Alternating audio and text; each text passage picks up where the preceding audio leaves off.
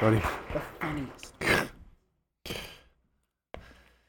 No pressure on being funny. I thought, is this a funny message? I don't think I have a funny message here to, to bring to you. So, um, but I do want to say um, I've had just a great weekend and super thankful for Brian and Scott just to be able to spend the weekend talking about evangelism. And I just love these brothers. They have a tremendous heart uh, to see lost people come to know Christ. And that was a joy uh, for us to be together. So, so thank God for you guys and, and all that you're doing to serve this church. All right, turn with me to Isaiah 52, if you will. As you're turning there, I want to read a story. In 1949, a man named John Currier, who could not read or write, was found guilty of murder and sentenced to life in prison. Later, his sentence was commuted and he was transferred from prison and paroled to work for a wealthy farmer near Nashville, Tennessee. But in 1968, his sentence was terminated. State Correction Department records show a letter was written to the prisoner and the farmer for whom he worked. The letter said that he was a free man. But Currier never saw the letter. He never knew that it had been written. One year went by, and then another, and then another, and then five years, and finally 10 years went by, and still he did not know that he was free. Currier just kept working, just serving out his life sentence. He was making almost no money. He, his life was full of hard labor. He slept in a drafty trailer. He took baths in a horse trough. Life held very little joy and no promise of hope. This went on until 1979 when a state parole officer found the letter, drove out to the farm, and told John Currier that he was free. It is suspected that the farmer liked the cheap labor and never delivered the letter. Imagine having a letter that important and never delivering it. Imagine having news that good, a message that amazing, and never delivering it. Let's look at Isaiah 52 in verse 1. It says, Awake, awake, put on your strength, O Zion. Put on your beautiful garments, O Jerusalem, the holy city. For there shall no, no more come unto you the uncircumcised and the unclean. Shake yourself from the dust and arise. Be seated, O Jerusalem. Loose the bonds from your neck, O captive daughter of Zion. For thus says the Lord You were sold for nothing, and you shall be redeemed without money. For thus says the Lord God My people went down at first into Egypt to sojourn there, and the Assyrian oppressed them for nothing. Now, therefore, what have I here, declares the Lord? Seeing that my people are taken away for nothing. Their rulers wail, declares the Lord, and continually all the day my name is despised. Therefore, my people shall know my name. Therefore, in that day they shall know that it is I who speak. Here am I. Verse 7 How beautiful upon the mountains are the feet of him who brings good news, who publishes peace who brings good news of happiness, who publishes salvation, who says to Zion, Your God reigns.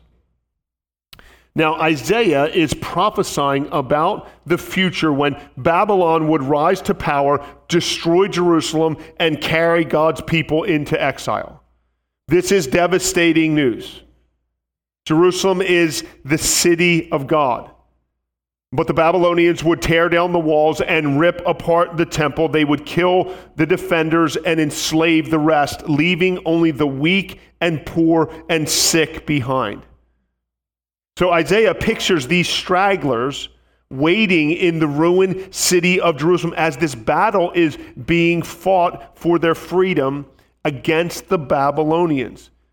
This battle is not being fought in front of the ruined gates of Jerusalem. It's a few miles away, it's over the mountains.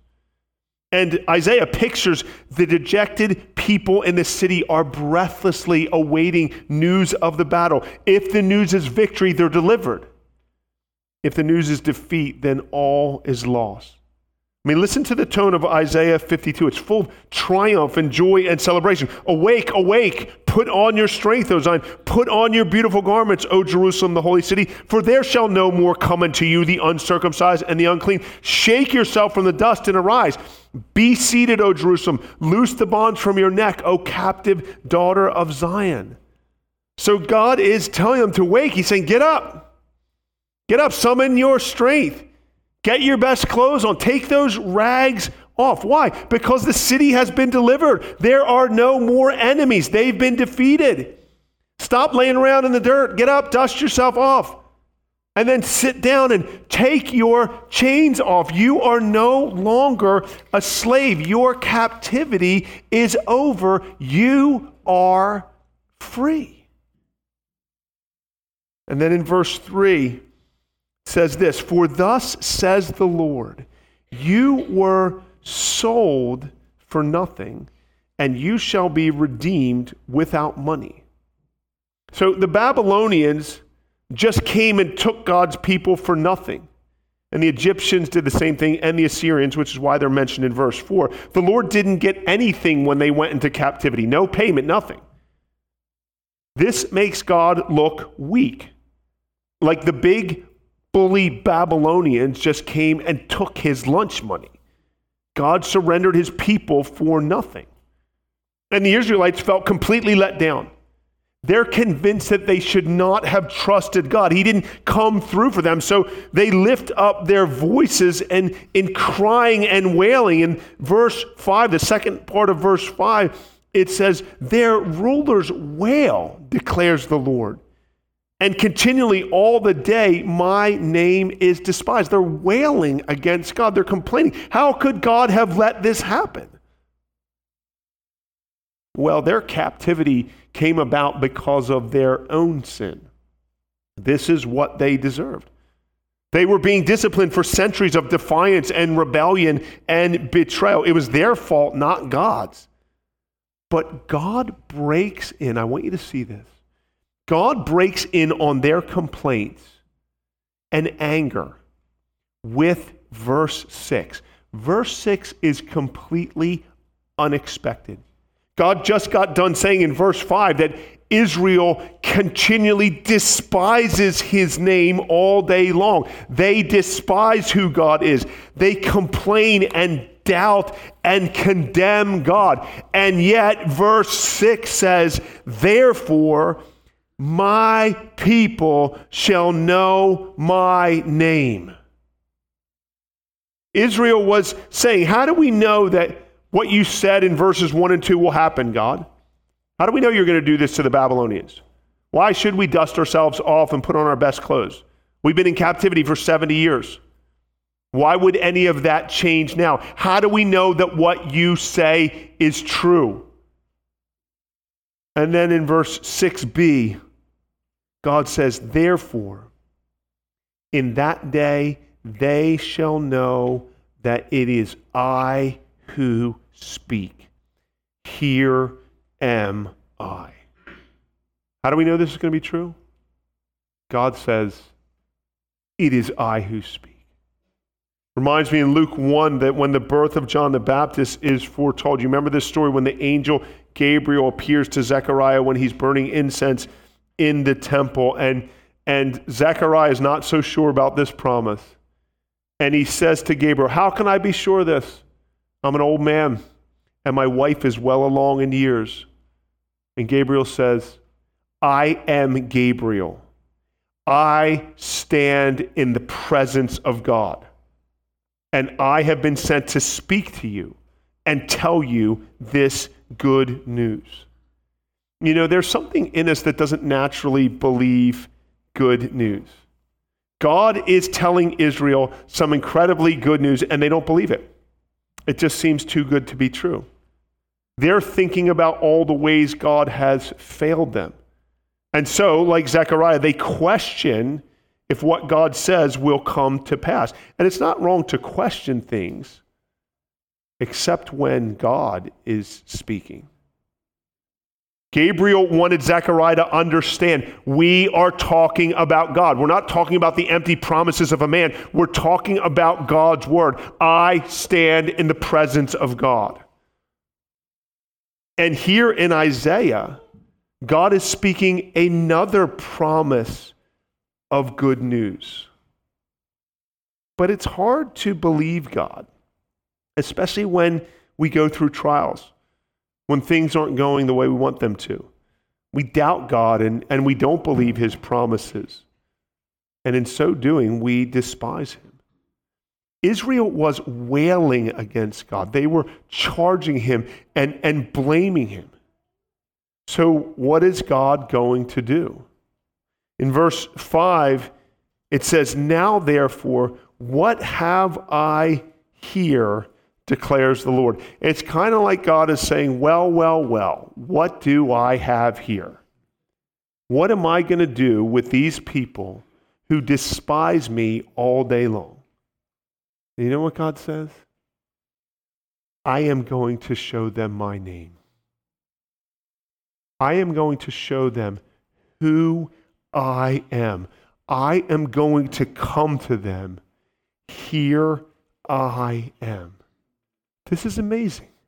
God is once again going to reveal himself. He's saying, despite your constant rejection of me, I'm going to come to you. I'm going to deliver you and speak to you and comfort you. I'm going to restore you. I'm going to dwell with you. It reminds me of the song, How Deep the Father's Love. I, I love that line that says that he would give his only son to make a wretch his treasure. You know, an amazing grace when it says, How sweet the sound that saved a wretch like me. My friend who grew up in a Baptist church and they would sing that song, he said, when they got to that line that saved a wretch like me, they would always sing it when they were kids as, Who saved a wretch like you, and point to the old people in the congregation. We don't like to think of ourselves as wretches, right? It's not natural. But we are wretches. And we have despised him. And his response to us I will come to them. Here I am. The, the therefore in verse 6 makes no sense. It does not follow. We are wretches, but he makes us his treasure. He takes us back. He shows us his power. He gives us himself. He reveals himself so that we know him and we don't doubt him any longer.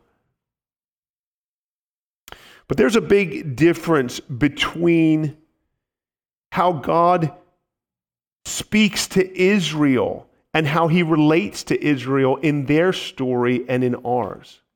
See, God couldn't just take us back the way he did to Israel. In their case, he didn't have to pay any money to the Babylonians, he just took his people back. But with us, he had to pay. And it was a price beyond anything that has ever been paid. It cost God dearly. To get us back, it would cost God his son. Our sin against God has put us in infinite debt to God. And this is not a debt that he can ignore. Our sins must be paid for. We must be punished for all the times we've despised God. How are we going to escape this? We have chains around our necks. We're lying in the dust. Our captors and oppressors are walking our streets. Is there any hope? And that's where verse 7 comes in. Look at this verse.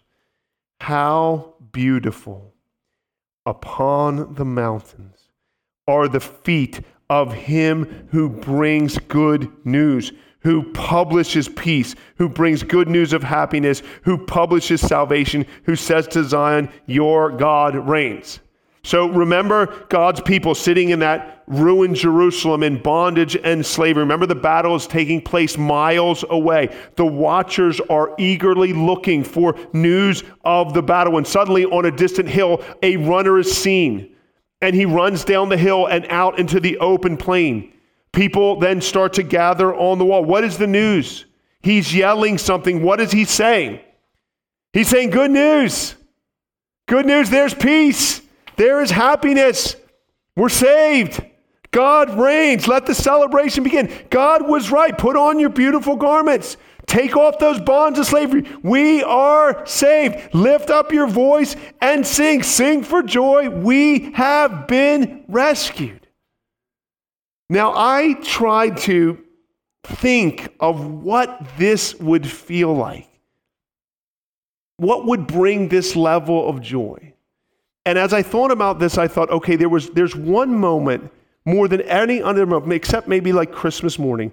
But when I was a kid, what would bring me the greatest joy is when there was a snow day. When you thought you were going to school, you woke up, the ground is blanketed with snow, and school was canceled.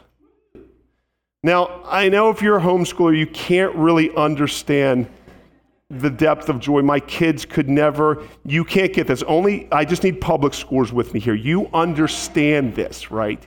You understand what there was like. And listen, you know, as a nine or 10 year old boy, this was the greatest news that could ever be delivered. And in a sense, we were saved.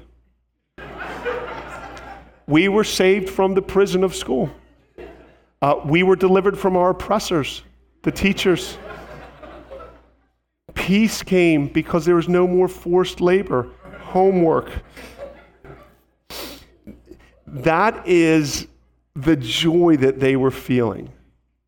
And I like how verse 7 emphasizes the feet of the guy bringing the good news. How beautiful are the feet of him who brings good news. How beautiful the feet of him who publishes peace, the feet of him who brings good news of happiness, who publishes salvation, who says, Your God reigns. Now, the irony here is that feet aren't beautiful, right? They're dirty and nasty and smelly and ugly especially in biblical times where they wore sandals or went bare feet. You know, their feet were a mess. Like they had to come into the house. You know, we're like, okay, hey kids, wash your hands and before you come in to eat. They're like, hey, wash your feet before you come in to eat. I mean, their feet were messy. But when you're bringing the gospel to someone, listen, when you're bringing the gospel to someone, when you're bringing news this great, even your feet are beautiful. The feet of my mom in her old slippers coming up the stairs to tell us it was a snow day, they were beautiful feet. The feet that run over the mountains and down the road to deliver the good news of the gospel, they are the most beautiful feet in the world. They are feet worth celebrating. Guys, we have news that is greater than any news that anyone has ever heard. And we have the joy and privilege of bringing this good news to those who desperately need it. We're God's messengers. We are those runners. We are His feet. There's a great story about this in 2 Samuel 18 where the Lord had delivered David from his enemies. And Joab, the commander of the army, sends this Cushite to run and go tell David the good news. It's just like this scenario here. Go run and tell him. And this guy named Ahimaaz says, I, I want to run. Let me run and tell David. And Joab says, No, you're, you're not going to run. And he says, Oh, oh, please come, come what may, let, let me run. And he says, why, why do you want to run? You're not going to get any reward here for this. And he says, Come what may, let me run. And Joab says, Run. And he outruns this Cushite to bring this good news. Listen, church, we have an amazing message of good news. The idea that we wouldn't deliver this news, news this great, is unthinkable. We should be dying to get this message out. We should be saying, Oh, come what may, let me run. So let's just look for a few minutes at this good news that God wants us to share. So I have three points. Number one, the gospel is news of peace. It's news of peace. So it says, How beautiful upon the mountains, this is verse 7, are the feet of him who brings good news, who publishes peace. This is what everyone wants. Everybody wants peace. We want peace in our relationships and peace in our world, but we don't know how to get it. Listen, the world does not know how to get peace. In the 70s, Cat Stevens told us all we need to do is get on the peace train. John Lennon said we just need to give peace a chance. And they were talking more about the civil rights and the Vietnam War when the world seemed like a very divided place. Unfortunately, not much has changed. The world seems even more divided. But listen, the world can never have real peace until they have peace with God. We are all born into a war, a war that we're fighting against God. From the moment that we're born, our sinful nature tells us that we should be God. We should be king. We should be in charge. We should make the rules and do what we want. That's what sin is. It's doing what we want to do and not what God wants us to do. It's pushing God's authority down in order to boost ours up. And this is where all of our problems come from. Being at war against God is not a good idea. If God is against us, we will never have peace. But the gospel is a declaration that peace has come. Romans 5:1. Therefore, since we've been justified by faith, we have peace with God through our Lord Jesus Christ. Jesus has made peace between us and God. God declared war on sin. Jesus stepped in front of us, took the full assault of God's wrath on the cross, took our punishment, cleansed us of sin, and brought us to God. And because of this, we have peace. We have peace with God. That is the message that we proclaim to the world. And we must find ways to tell people about this peace. Now, did you notice how it's in verse 7 it said, How beautiful are the feet of those who publish peace? That's kind of weird. Like, does the guy kind of run down the hill and then right before he gets to the gates, he kind of sets up a little printing press and people are like, hey, what's the news? Hold on, I'm getting my typeset. I'm going to publish these papers and I'll start handing them out in a few hours. No, the word publish can be translated to herald or to proclaim. It's someone entrusted with a message. So we're called to publish as well. We're called to herald, to proclaim to those who are not Christians so that they too can find peace with God through Jesus Christ. Number two, the gospel is news of happiness. Again, verse 7, it says, Who publishes peace, who brings good news of happiness. You know, religions try in very different ways to bring people happiness, but they don't do a very good job. They usually bring a lot of duties and requirements and rules that leave people feeling guilty and aware of how short they fall.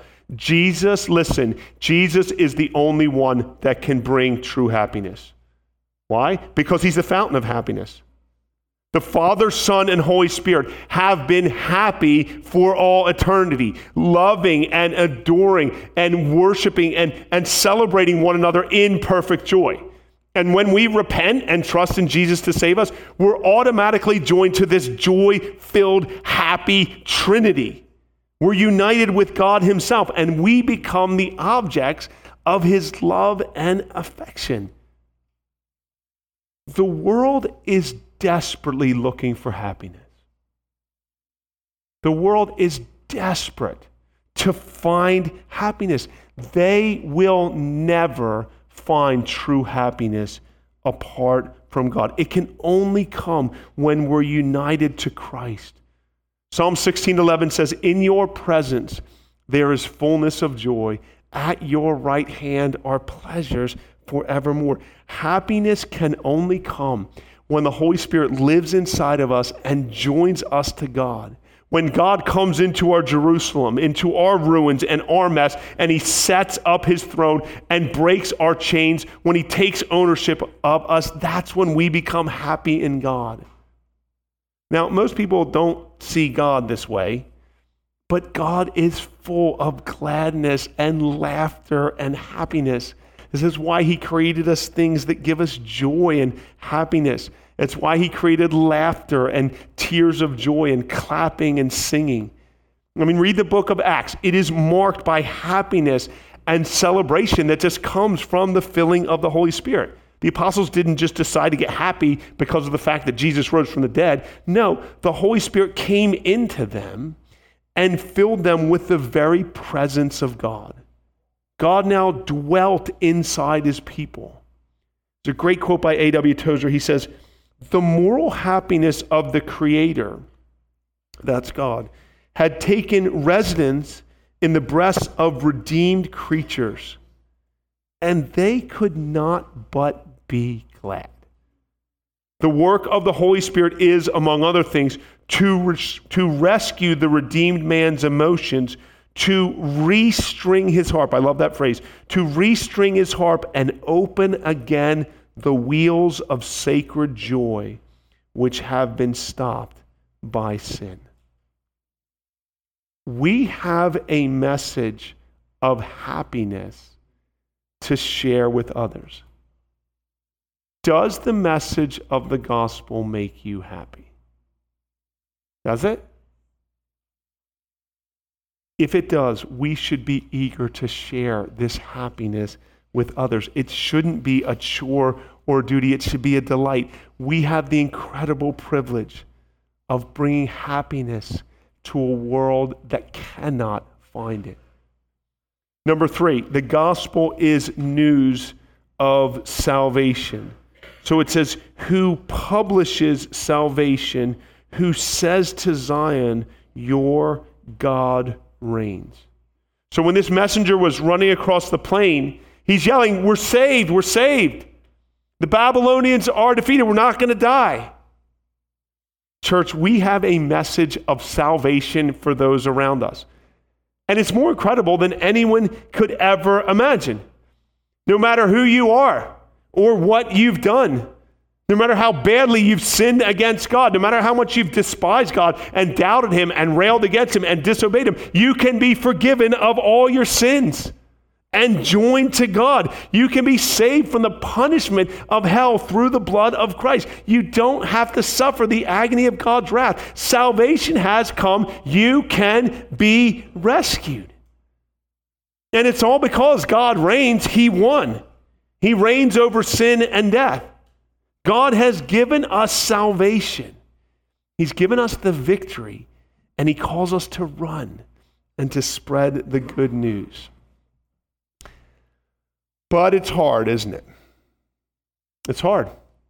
Sharing the gospel, it's probably the most difficult area of the Christian life. It's difficult for me. It really is. And, and here's the problem when we tell people the gospel, they don't respond with joy and singing. They don't kiss our feet. When we run down the mountain with the message of good news, people think we're crazy and outdated and intolerant. People think that we're self righteous and hateful and judgmental. Our news doesn't seem so great to the rest of the world. And there are reasons for that. One reason is that our good news has some pretty significant bad news attached to it. And people don't want to hear the bad news that they're sinful wretches and that they can't save themselves. But we have to share the bad news in order that we can then share the good news.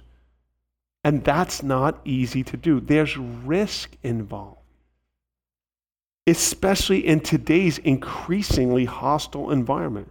I read a super disturbing statistic recently that 47% of Christian millennials, that's basically in their 30s, do not, this is Christian millennials, do not believe that we should share our faith, that it's wrong to share our faith. Why?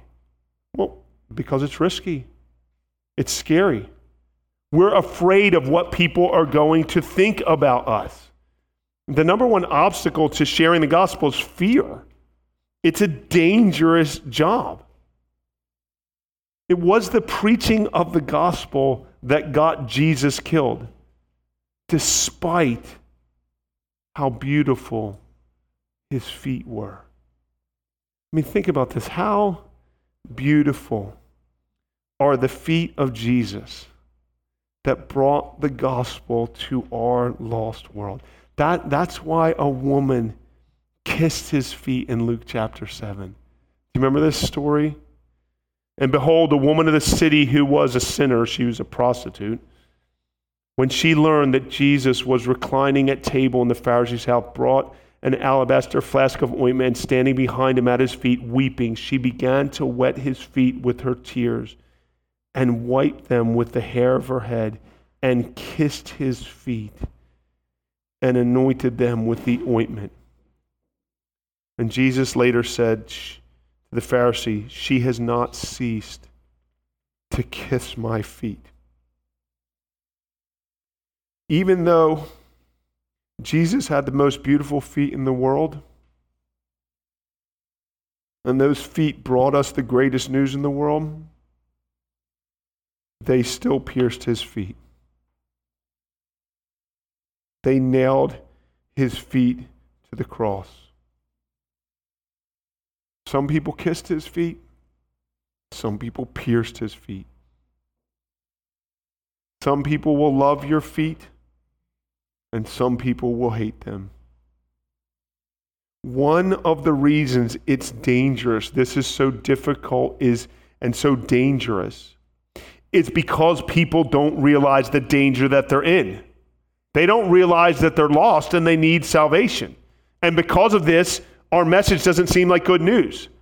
It's like when my mom would wake us up for school. She would come upstairs to get us up, and it was not good news. But imagine if she came to wake us up to tell us it was a snow day and we didn't believe her. We just moaned and complained because we didn't want to go to school. We didn't want to see her feet coming up the staircase. The world thinks that Christianity is like going to school. It's a bunch of rules and restrictions and boring work. They don't realize that we have joy beyond their wildest dreams. We have an eternal snow day to tell them about. If they could only see the danger that they're in, if they could only see what their real problem is. Their main problem is not politics, it's not a lack of money, it's not bad relationships. Those are problems, they're not the greatest problem. Their greatest problem is that their sin has separated them from God and they cannot earn their way out of it. J.C. Ryle says, Till men and women are brought to feel their sinfulness and need, no real good is ever done to their souls.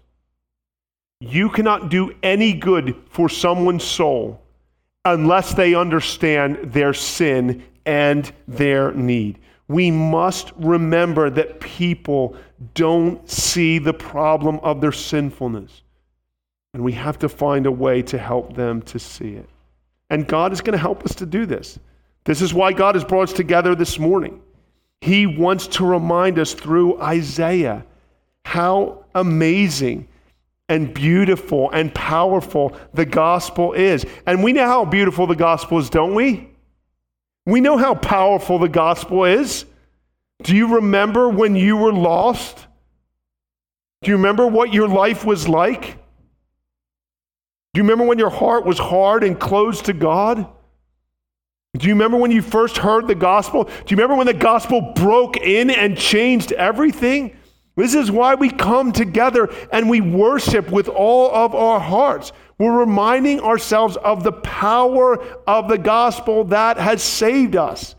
Romans 1:16 Paul said I'm not ashamed of the gospel because it's the power of God for salvation. The message of the gospel is powerful. We don't have to be powerful. We don't have to be clever or wise or perfect to share. We just need to get this message out and watch God go to work. We have power on our side, the power of the gospel. You have been changed by the gospel. You know what it means to be forgiven of your sins and adopted into the family of God. This doesn't mean your neighbor's going to come bounding over the fence to ask you all about what God has done in your life. But God can use us even when we take small steps.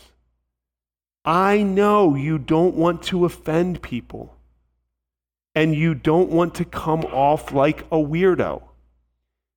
Please don't come off like a weirdo. Just be yourself. Be who God's made you to be. Be sincere and care about people. Maybe you haven't talked to your neighbors in years. Maybe you haven't talked to your coworker about the gospel. God can use a friendly greeting or a plate of cookies. He can use an invitation to a coworker to go to lunch or grab some coffee with a relative. God wants to use us. Do you know that Paul actually quotes this passage in Isaiah in Romans 10 14? Says this How then will they call on him in whom they have not believed? And how are they to believe in him of whom they have never heard? And how are they to hear without someone preaching? That's the word proclaim or to herald. How are they to hear without someone proclaiming or heralding? And how are they to herald unless they are sent? As it is written, how beautiful are the feet of those who preach the good news. Paul's saying, How are they going to hear about Jesus if we don't speak to them? How are they going to believe the gospel if we don't share it? They're not. They, they need us to open our mouths and, and to tell them about Jesus. This would be like like not delivering that letter to John Currier. He couldn't know that he was free unless someone told him. And it's the same for us. They need us to open our mouths and tell them about Jesus. And God is sending us to do this. He's sending us into our neighborhoods, into our workplaces, our families, our classrooms.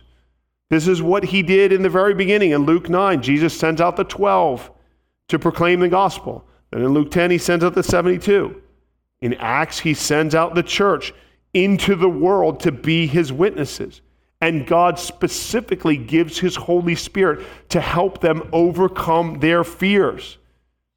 And the gospel has been given to us. The baton of the gospel has been passed down from one generation of believers to the next, and now it's in our hands.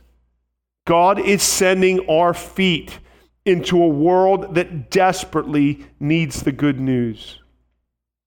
I mentioned earlier that sometimes people don't see our message as good news, but there are some people that do. Not always at first, but sometimes they come around. When I was in high school, my brother and I have an identical twin brother. He, um, he shared the gospel with us. We had grown up Catholic and then Episcopal. We had no idea what the gospel was. And this friend, his name was Alvaro, one day in chemistry class, he said to my brother Bob and to me, he said, Do you guys think you're good enough to go to heaven? And we're like, Yeah, sure, of course. I mean, just look at us. Of course we're going to heaven. And he started to say that it's impossible to get to heaven by our good works, that we're all sinful. And my brother and I knew nothing about this, but we're Irish, so we're good at arguing, even if we have not a clue what we're saying. So there was a lot of nuh-uhs and yeah, what nuh-uh, and, and we couldn't like refute this guy. And so I remember we went home and said to my mom, Do we have a Bible? And we had this old, big, huge Catholic wedding Bible, which was massive and it had a framed picture of Jesus on the front. Got it off the shelf, a mushroom cloud of smoke went up. I mean, dust, you know, like, and it, eh, you know, just started opening this massive Bible. We had no idea what we were doing. It's the first time we ever opened the Bible. We were 17 years old. Somehow we found John 3:16. I don't know, there's like a little clue that like something that said, look at this verse. And so we're like, oh, yeah, oh, this verse, here we go. So we went back into school, our chests were popped out. We're like, hey, Alvaro, guess what? Um, yesterday we were looking in the book of Johnny, and we found that it says, if you believe you're in, and we believe, and we're in. So there, you're busted. And he said, well, the book of James says that even the demons believe and shudder. And we're like, crud, who is this? Who is this kid? And he, he kept telling us the gospel. We would argue with him. I, we actually went back and started to read the Bible. I started to read the Bible just to refute him because of my pride. I began to read the Bible. But Alvaro kept talking to us. We kept asking questions, and he kept his mom would, would share the gospel with us. And about probably a year and a half after that, my brother and I both came to know Christ and were saved. And you know what I think about all the time?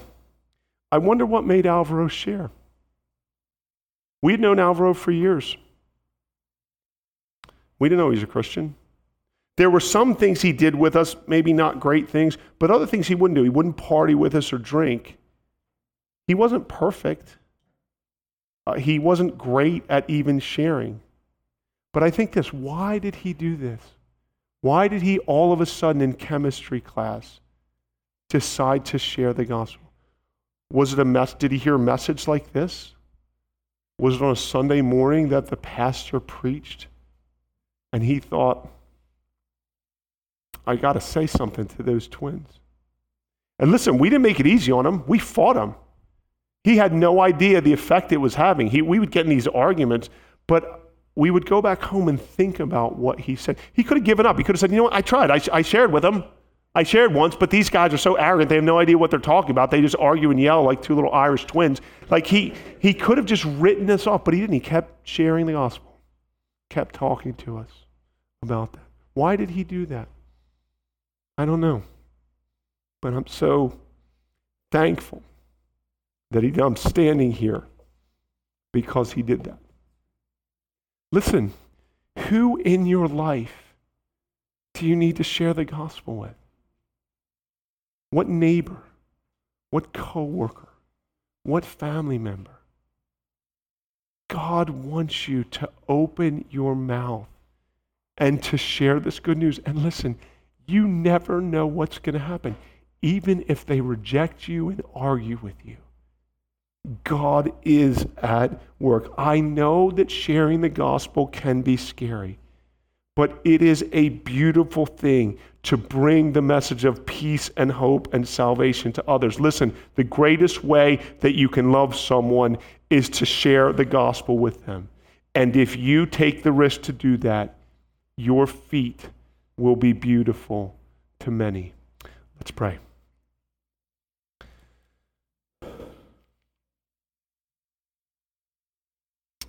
Lord, I thank you so much for, for Alvaro. I thank you that he opened his mouth to share the message of the gospel. And I thank you for how you opened my heart, even though I was proud and arrogant, despising you. Lord, I pray that you would help us. Lord, I know this is scary. I know this is hard. I know there's guilt. I know there's condemnation. I know we feel inadequate. I know society is getting host- more hostile. It's getting worse. The stakes are getting higher. I pray that you would give us courage and boldness to share the gospel Lord, you have put us in our neighborhoods and in our workplaces and in our families so that we can testify, so that we can tell others, so that we could be the beautiful feet that bring the gospel to a lost and dying world. Help us to do that, Lord, we pray. In Jesus' name, amen.